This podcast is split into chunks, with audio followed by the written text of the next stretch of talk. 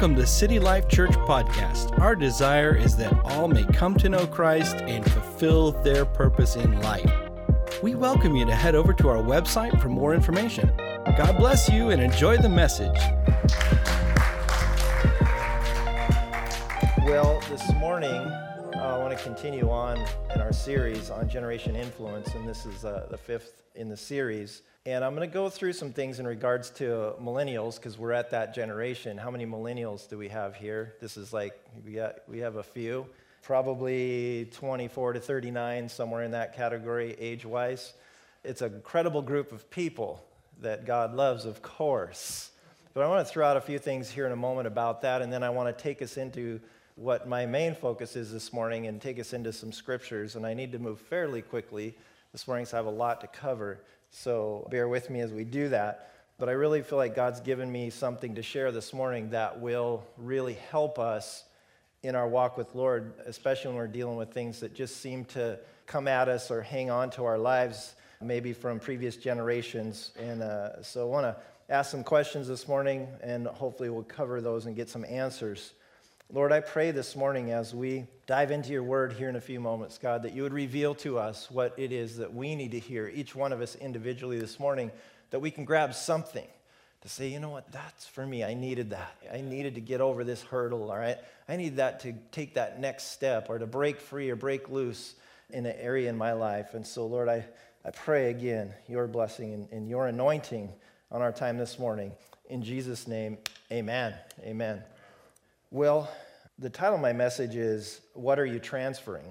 What Are You Transferring? And so uh, we're going to get to that in a few moments. Millennials or Generation Y, I think, not the word WHY, but just the letter Y, Generation Y, is uh, also something that's given. I realize that all of my kids are in this category, all four of my children. Our children are, are this generation, the millennials, so I understand them a little bit in having a lot of conversations with my kids and kind of getting a perspective on this. It's interesting though, Pew Research did some survey and stuff, and they found that young adults, basically in their early 20s to late 20s category, if they had a Christian background, 60% of them have stopped going to church. And then only 20% believe that church is even relevant or important in their life. So we're at this place of going, okay, Lord, what, you know, what is this thing that they're pulling back from their Christian roots and Christian beliefs, or discovering that coming together as a church is different. And I think there's some things that probably shape that and mold that and, and give us reasons why, which I'm not going to go into all that today.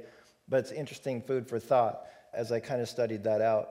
Millennials have grown up being advertised to more than any group ever in the history of generations. And so they're targeted, and there's a lot of things that come. There's a lot of advertisements. There's a, they have more choices for products and services and things that they can do and be a part of than any time ever. So there's stuff constantly coming at them. And so there's ways to buy, rent, to sell. Uh, there's multiple hundreds and hundreds of channels, you know, on television. All this stuff has just kind of opened this whole door up for so many things. I just remember when I grew up, there's maybe like, what, eight or 10 channels on TV. And so now it's just hundreds, and, and it's incredible. And just the constant uh, flood of things that come to us.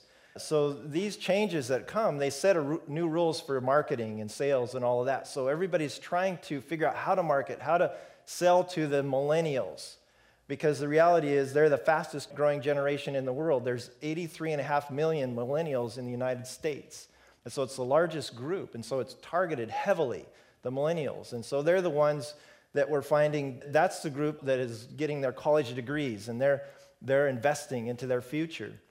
Now, with that comes a lot of debt because it, you create debt most of the time when you're going to college, unless you've had scholarships or different things like that. But so it puts on a burden. But there's also the information that says that these millennials, they're going after things, they're producing, and so they create a lot more income so that creates then a lot more drive to get that generation to buy whatever somebody's trying to sell.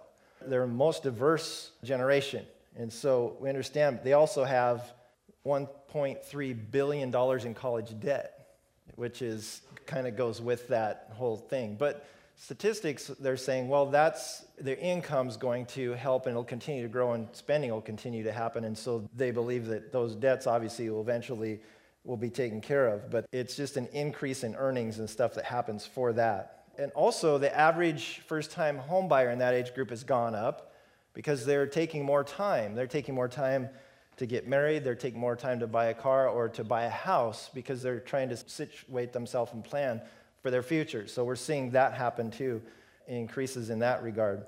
And uh, it's important, uh, I think, to note too that major purchases are driven by decisions to make in, whether marriage or have kids or not have kids. And it seems like the generations now are waiting longer to have kids and maybe even having less kids because they're thinking more about how is this going to work? Can we afford to do this? And so forth. And so they need more time to kind of reach those decisions and, figure that out. They'll, still buy cars and homes, but they wait a little bit longer generally to do that.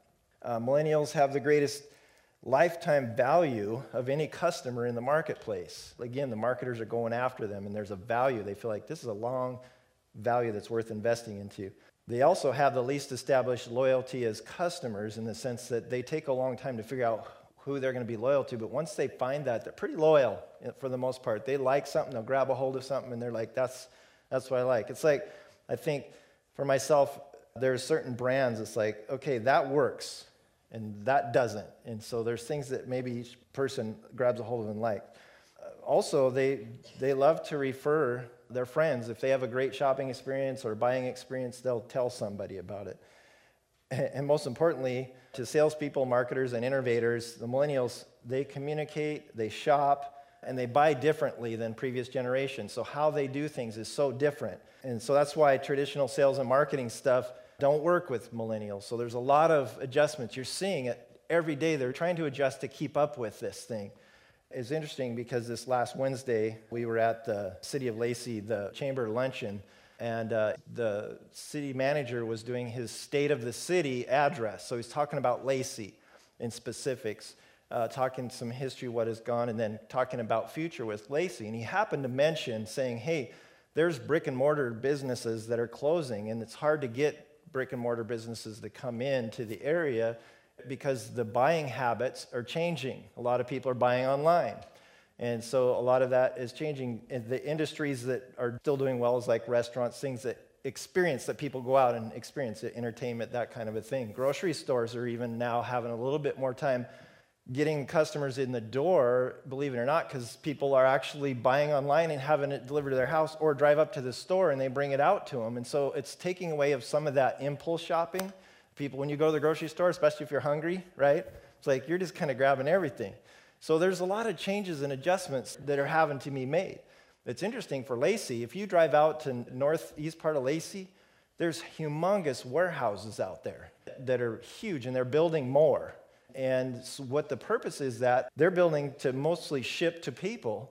They'll do some to the stores, but they're distribution centers so they can distribute. It's just it, Amazon actually is, owns one of the ones out here, and so you've got other things going on. So there's a lot of stuff changing all the time. Another thing with millennials, they don't carry much cash. Uh, some of you may, some not. But usually there's other ways to pay. There's just all kinds of ways that you pay for things. Some of them live at home longer in order to save up and get a good start on their own. I know a couple of our kids did that as well. They're primarily visual buyers and learners, and that's how they, they learn, that's how they buy. The other thing is they communicate a little bit differently nowadays than previous generations. And if you look at millennials, how they prefer to communicate, it's kind of in this order that we have on the screen here. First of all, texting, and there's many ways uh, instant message apps whatsapp and all the different things that that's the main way of communicating for millennials the next thing they'll do is they'll do an email and usually just the subject line is the important information and that they don't like to go into a lot of details then they'll do the social media thing then a phone call, and last but not least, kind of an in person thing. Now, this isn't everybody, but this is kind of the, the trend. And so it's interesting to see how they choose to communicate. There's another group of millennials that's not seen as the good group of millennials in the sense that they haven't really done good to create good traction in the world or in the United States. And this group is probably the one that you hear about the most in the sense, and, and they're the ones who feel entitled And so what they do is they live at home, they let mom or dad pay their cell phone bill and everything else, and they have no ambition to do anything but just kind of hang out. And the one group that's offended most by these are the ones who are not entitled, the millennials who are not, are saying, come on, we're out there working hard, and you guys are giving us a bad name. So it's interesting that that kind of exists out there too. Here's another bit of information. I, this is something for me easy because I kind of have come into fallen into this category too, but millennials hardly ever go to the bank. 72% of them have an app on their phone for all their financial stuff. And honestly, I do too. I just, I kind of gravitated toward that way. But that's kind of a, a, a typical thing that you see with millennials and probably even younger groups, which we'll talk about in later Sunday. Just want to run through really quick some positive characteristics of millennials in alphabetical order adventurous, ambitious, confident, conscious, collaborative, educated, idealistic, independent, motivated, open minded, passionate, polite, problem solving, and tech savvy. Maybe not all tech savvy, but they're all tech users for sure. These are just some things, and again, not all of these apply to every person, but that's kind of in general sort of what we see. Another thing that I thought was interesting that we see is they are the generation that gives most to charity.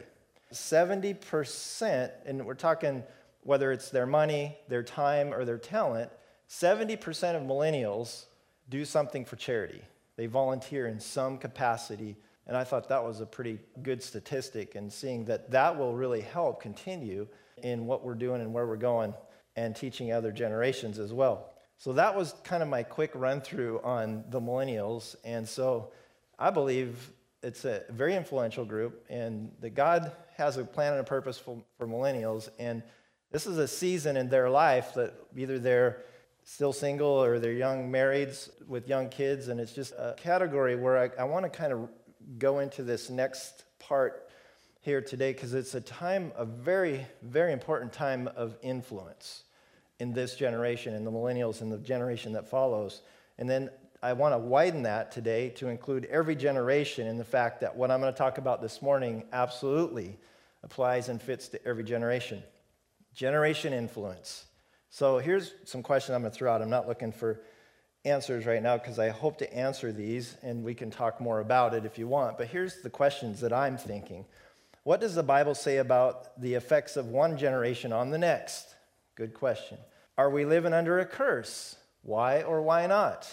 What did Jesus do to radically alter our future? Good question. And what are you passing on to the next generation? So I'm going to try to cover these this morning in a short period of time. All of us carry the DNA of our parents. That's a fact. We have physical DNA, but we also have spiritual DNA. And it's so important for us to understand that. These lead to generational consequences, both physical and spiritual DNA, because sometimes in the physical, we could, because of the genes of our parents or grandparents, whatever, there's, we have a propensity maybe to get a certain disease. And there's consequences that can come, I think there's good consequences too of things that there's good things that can come to us and not so good things that come to us. But these are patterns of behavior too, as well. And we see that and we pick that up in the spiritual side of things. Negative DNA can create scars, they can create wounds, and, and they are transferred, often unknowingly, to our children. And it's just something that we have inherited or we've done that's negative and it just gets transferred. And it's not that we purposely do that or knowingly do it, it happens because we're really unaware of what we need to be doing to change that or stop that. And we pick this up across all the generations, and we're seeing that. They create patterns. You have patterns of alcohol, divorce, poverty, laziness, abuse, pornography, all of these things that can be negative patterns that can flow through generations. So we see this happening.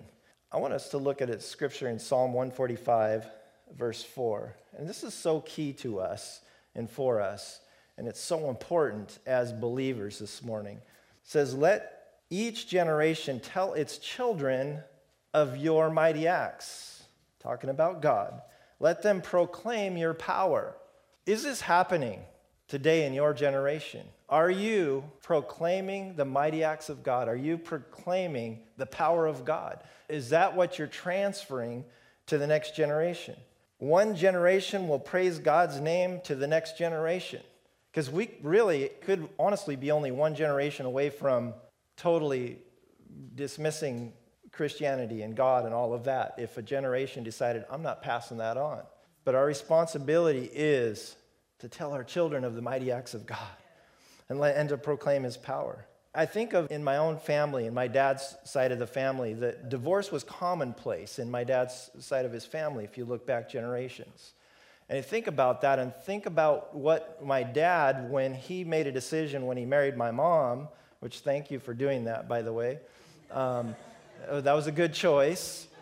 They made a decision that we're going to break whatever this thing is that has had attachment to our family over these years and make a commitment and a covenant to God, we're not going to we're going to stop this thing. And so they begin to speak about the goodness of God and the power of God and the presence of God and God's faithfulness. And thank the Lord, they're married 60 some years. Uh, how many years?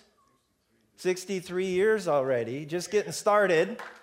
Yeah, so, you know, that's, that's good. Praise the Lord you know, and they have, through challenges and tough times and all of these things, and my dad could have used every excuse in the book, you know, that why it wouldn't have worked for him as well. But I think he got a hold of something. My parents got a hold of something that God, in His Word, and we're going to talk about in a moment, that I believe is a secret to what they discovered. And we know there are those people who have walked away from the mercy of God. They've simply walked away from God. And what an incredible difference it makes when we walk away from God. Yeah. It drastically alters the next generation, yeah. their life. Man, it's just like ripping away some incredible future yeah. when we do that. We don't really understand because we think about ourselves so many times and we don't think about God's view of the generations. You know, I think about this, the statement that a lot of people make when they're doing something that would be considered very bad to their body or sinful or whatever, they would make a statement, well, it's my body, I can do whatever I want. Well, yeah, there's truth to that. But I'll tell you this once you make a decision to get married and have children and multiply, that goes away. There is so much that can happen, there's so much ramifications that come when you introduce your DNA into the next generation. You know, what happens in the generations before us, they demonstrate things that are negative. It gets demonstrated, then it gets transferred. Yeah.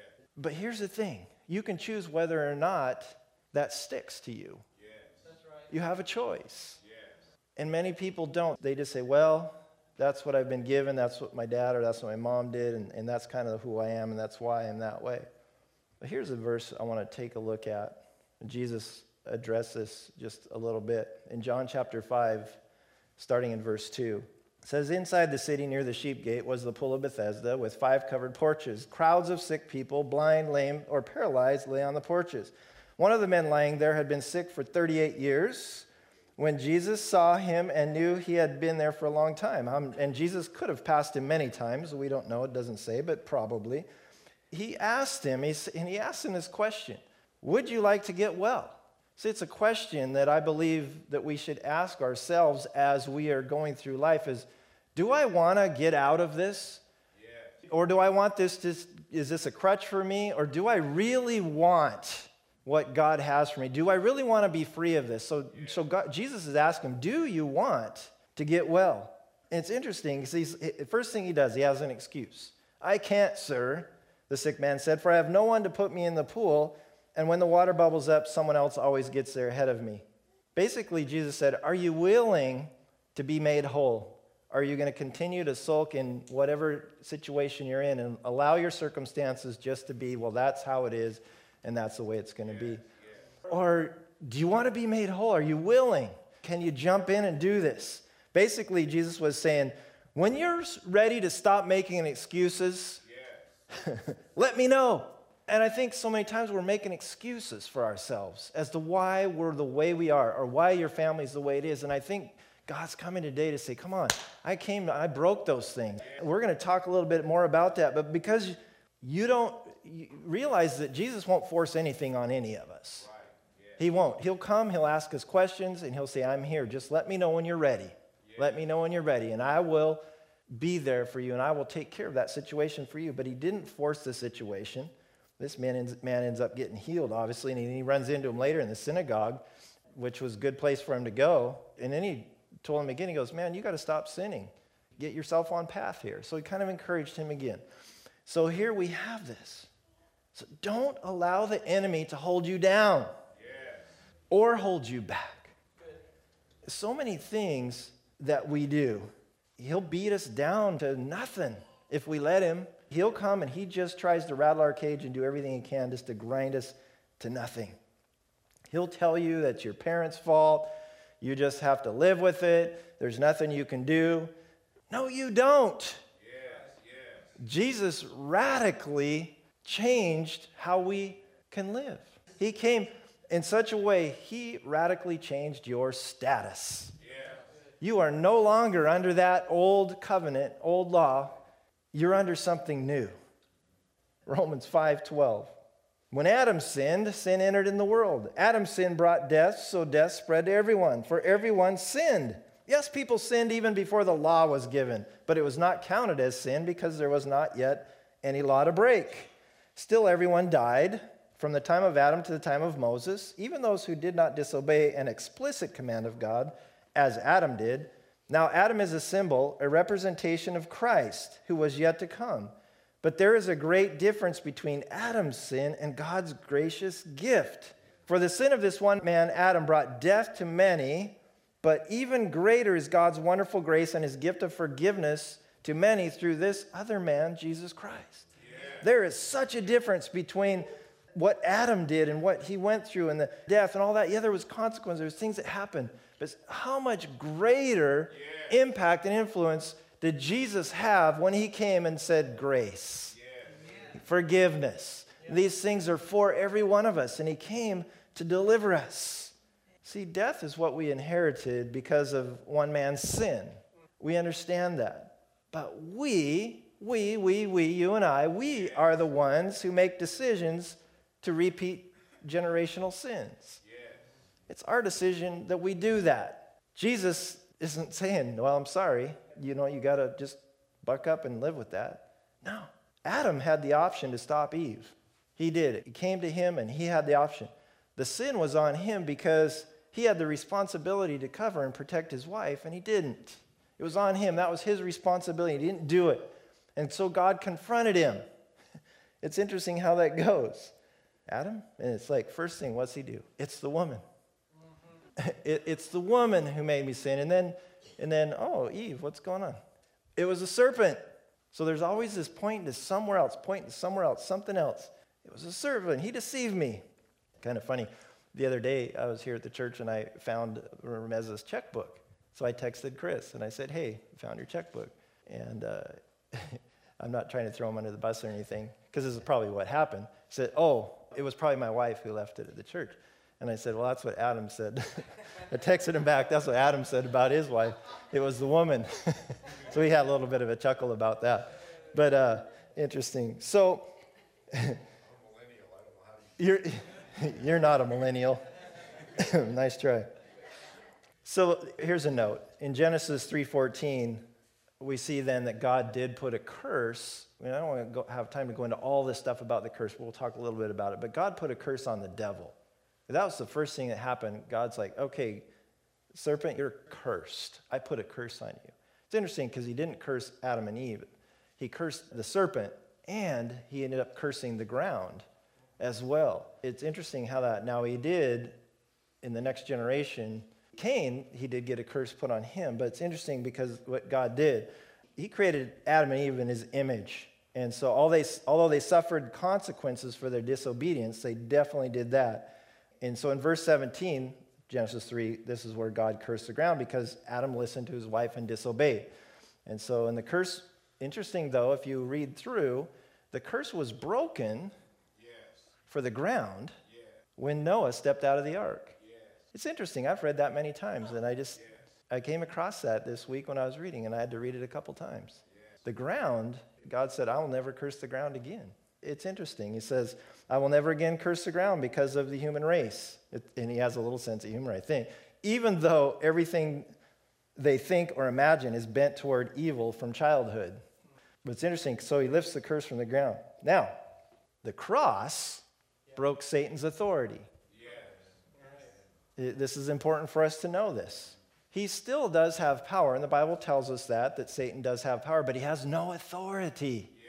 He tries to do everything he can, but it's all up to us whether we let him in or not. We have the authority given to us by Christ to put him under our feet and crush him.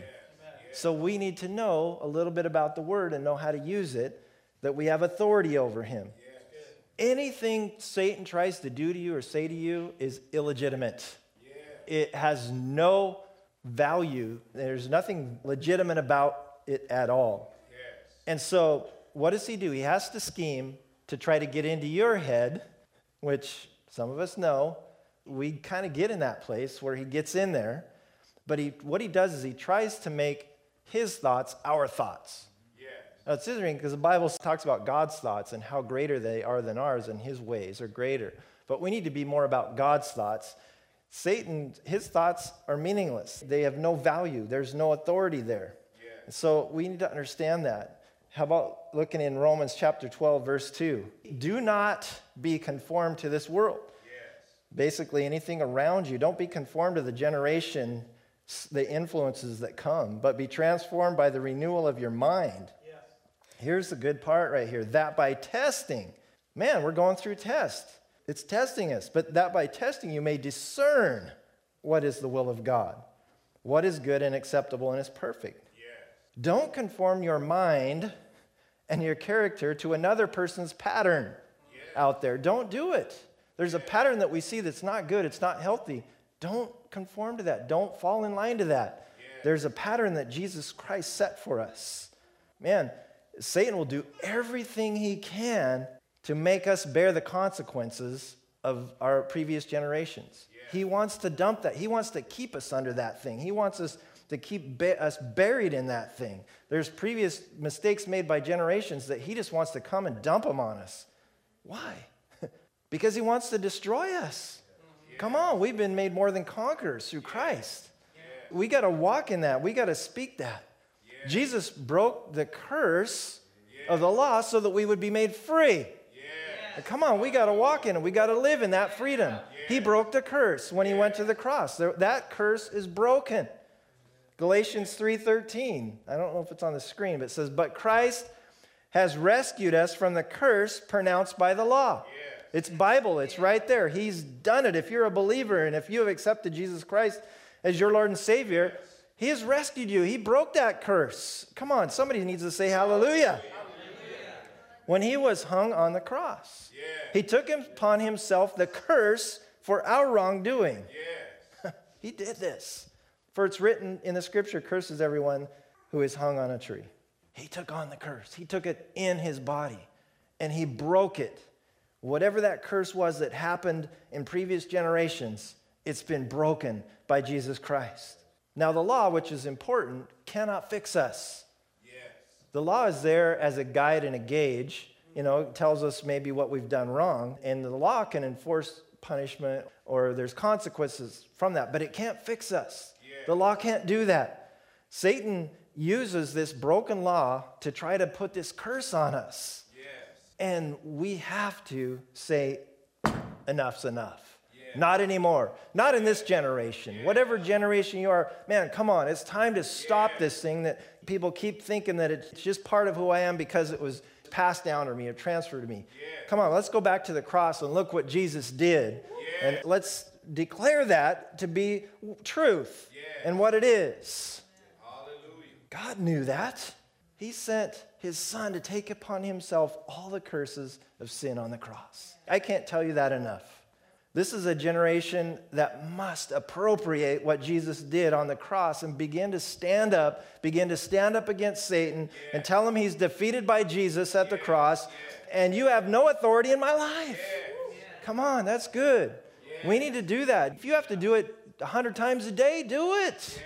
Because pretty soon he's going to start running with his tail between his legs because he's like, man, this Christian actually believes something. He believes the word. You know, he'll continue to come at you as long as you let him come at him. But man, you start declaring scripture and you start telling the enemy what this stuff says, you are not under a curse. I'm telling you today, you are not under a curse. If you think that, come on, it's time to go to the cross and see what it says. And there's a tendency to blame every sin on a generational curse. There's a tendency to that. You know, I'm going to tell you that's not biblical. It's not. when you and I accepted Jesus Christ as our Lord and Savior, we inherited what Jesus did on the cross.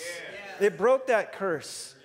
Whatever that is, because sometimes I know people just try to dive into your life, and I understand that. There's things that we need to be healed of, there's hurts and wounds, but we can't stand here and say, well, I'm cursed today because of. No, we're set free today because of Jesus Christ. Come on, that's what we need to be saying. That's what Jesus Christ did for us. This curse was broken, the sin was broken. So now, if we sin, it's because we choose to not because we're under a curse. We do. We choose to sin. We're all sinners, saved by grace. We sin. It's a good thing that we have a, a, Lord and Savior that comes and says, Hey, just come to me. Ask me forgiveness. I will grant forgiveness. And that's the kind of God He is. The cure for a curse has always been repentance. Yes, sir. That's the cure for a curse repentance. Lord, I, I'm, I don't know, God. I can't do this. And I know I've done this. And I, I recognize that I've perpetuated this sin. And I, I understand that probably something happened with, in, in generations before. But God, I'm just coming to you and I repent for whatever I'm doing. God, I want to turn away from this, whatever it is. God's mercy lasts a thousand times longer than his wrath. And you think about his wrath because it's true and it's right. And we read it in the Bible where there's a wrath that God says, Man, I, my wrath's coming. If, and so we think about how mean God is, but the reality, He's warning, He's saying, Come on, my wrath is coming, and we're here facing this because we're living a, a life that's sinful and it, it's, God is, is not pleased with it. Yeah. But the moment we go like this, and we walk out from under the wrath, which is real and can happen, we walk under the mercy over here. Yeah. And it's the same God that spoke wrath, but this God over here is saying, Man, yeah, my mercy and grace is for you because you are coming to me. You're asking me, and I'm embracing you. And I want to give that to you. You just come in with a repentant heart and ask forgiveness. Man, it's yours. It's yours. It's the same God, but the camp he loves to be in is this camp of loving on us and letting us know that his grace and his mercy is there for us. But the reality is, if we don't turn from our wicked ways and evil, there is a wrath. There is that something that's in the Bible. We understand that. Let's look at Romans chapter 8, starting in verse 1. So now there's no condemnation for those who belong to Christ Jesus. Come on now, because so many people feel they're condemned, they're under condemnation. If you belong to Jesus Christ, there's no longer condemnation on you. And because you belong to Him, the power of the life giving Spirit has freed you from the power of sin that leads to death. Come on. The law of Moses was unable to save us because of the weakness of our sinful nature. Like I said earlier, it can't fix you. So God did what the law could not do. He sent his own son in a body like the bodies we sinners have. And in that body, God declared an end to sin's control over us by giving his son as a sacrifice for our sins. Come on now, you got to buy into this thing. You got to believe it. You got to walk it. He did this so that the just requirement of the law would be fully satisfied for us who no longer follow our sinful nature, but instead follow the Spirit. Now, we be Spirit followers. Before salvation, we're under His wrath. After salvation, we're under His mercy. Yes. Thank you for your mercy, God. You are a merciful God. Thank you, Jesus. That's something we need to be thanking Him yes. for. Absolutely. 2 Corinthians 5, starting in verse 15. He died for everyone so that those who receive his new life will no longer live for themselves, no longer. Instead, they will live for Christ who died and was raised for them. Come on, we need to be living for Jesus.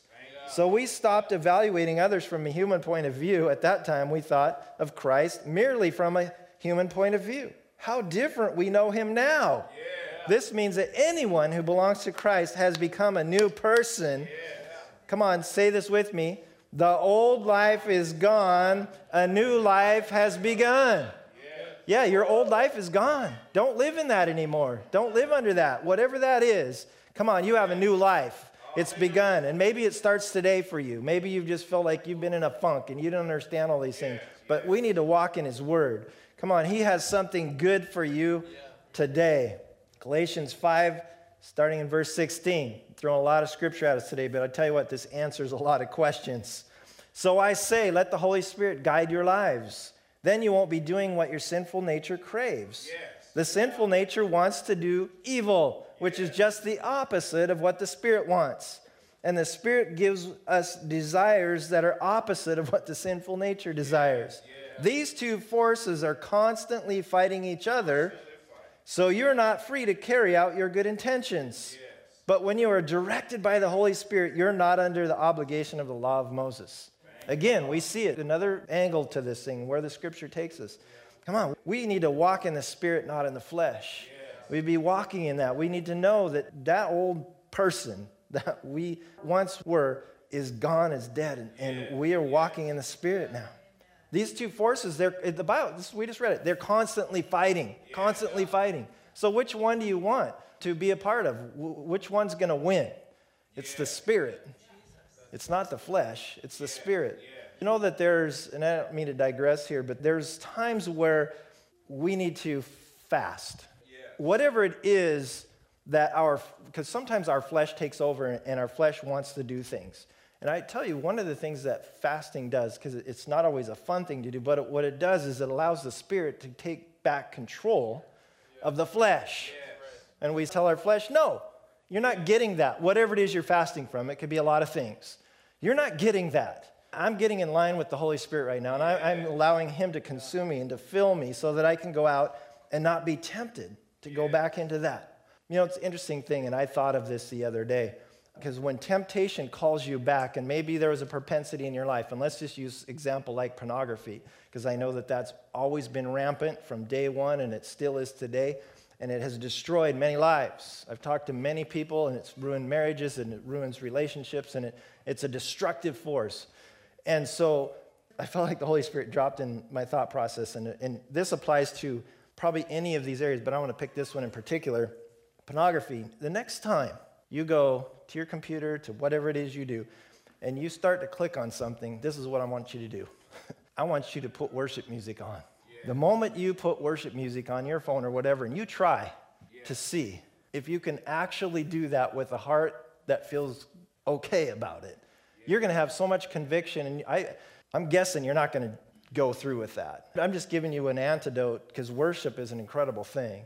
And I find myself so many times when I get into a place where I'm just like, man, God, I don't know what to do. And, and it's like, gee, because I'm doing all this, and it's like, man, put on some worship music, Steve. That, you know, that does incredible yeah, things. Yeah. And the Holy Spirit comes and he, he reminds us, hey, I love you. I have a great plan for you. And my presence is amazing. This, as the worship team comes, this is the last scripture. I know I've said a lot today, but I really, really wanted us to get this into our spirit that we're not living under a curse. We're living under the freedom of the cross. Ezekiel 33, last scripture, starting in verse 12. Son of man, give your people this message. The righteous behavior of righteous people will not save them if they turn to sin, nor will the wicked behavior of wicked people destroy them if they repent and turn from their sins. When I tell righteous people that they will live, but then they sin, expecting their past righteousness to save them, then none of their righteousness acts will be remembered. I will destroy them for their sins. And suppose I tell some wicked people that they will surely die, but then they turn from their sins and do what is just and right.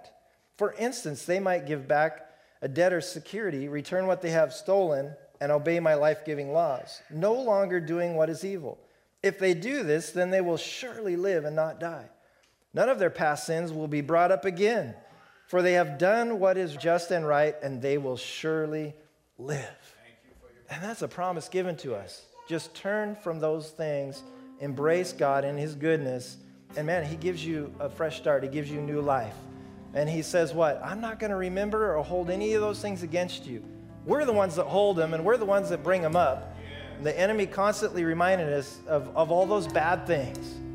And God said, No, come on, I came, I forgave you. And in fact, I don't remember those, and I'm not ever going to bring them up again. Yeah. So let's stop bringing them up. because they're gone and they, they've been taken care of. Reversal of consequences. We turn from wrath to his mercy and embrace him for that because we were freed when he went to the cross for our sins. Amen. Let's stand this morning and let's worship him as we sing this song. If you're here this morning, and I want to do this, I'll open the altars up. You're here this morning and you say, you know what? I need to put my foot down. I need to declare that whatever thing that has happened in my previous generations in my life, that the influences, whatever those were, that have been a negative impact on me, I want to come and I want to declare and I want to tell the enemy that those things have been broken at the cross. They no longer are valid, they, they've been wiped out. And, and sometimes we need to do things like that, take that step of faith and come and say, Lord, thank you, thank you. And, and put your foot down and say, enemy, no more. Because God has a great plan and a purpose for all of our lives here today. So as we sing this song and you feel you want to do that, or if you need prayer for anything, we want to pray for you this morning. But I just believe that this morning that God wanted me to encourage this generation, and that's everybody in here. Come on, it's time to accept what He did on the cross. It's time to break away from those things that are not part of your life and embrace the goodness of God. Amen.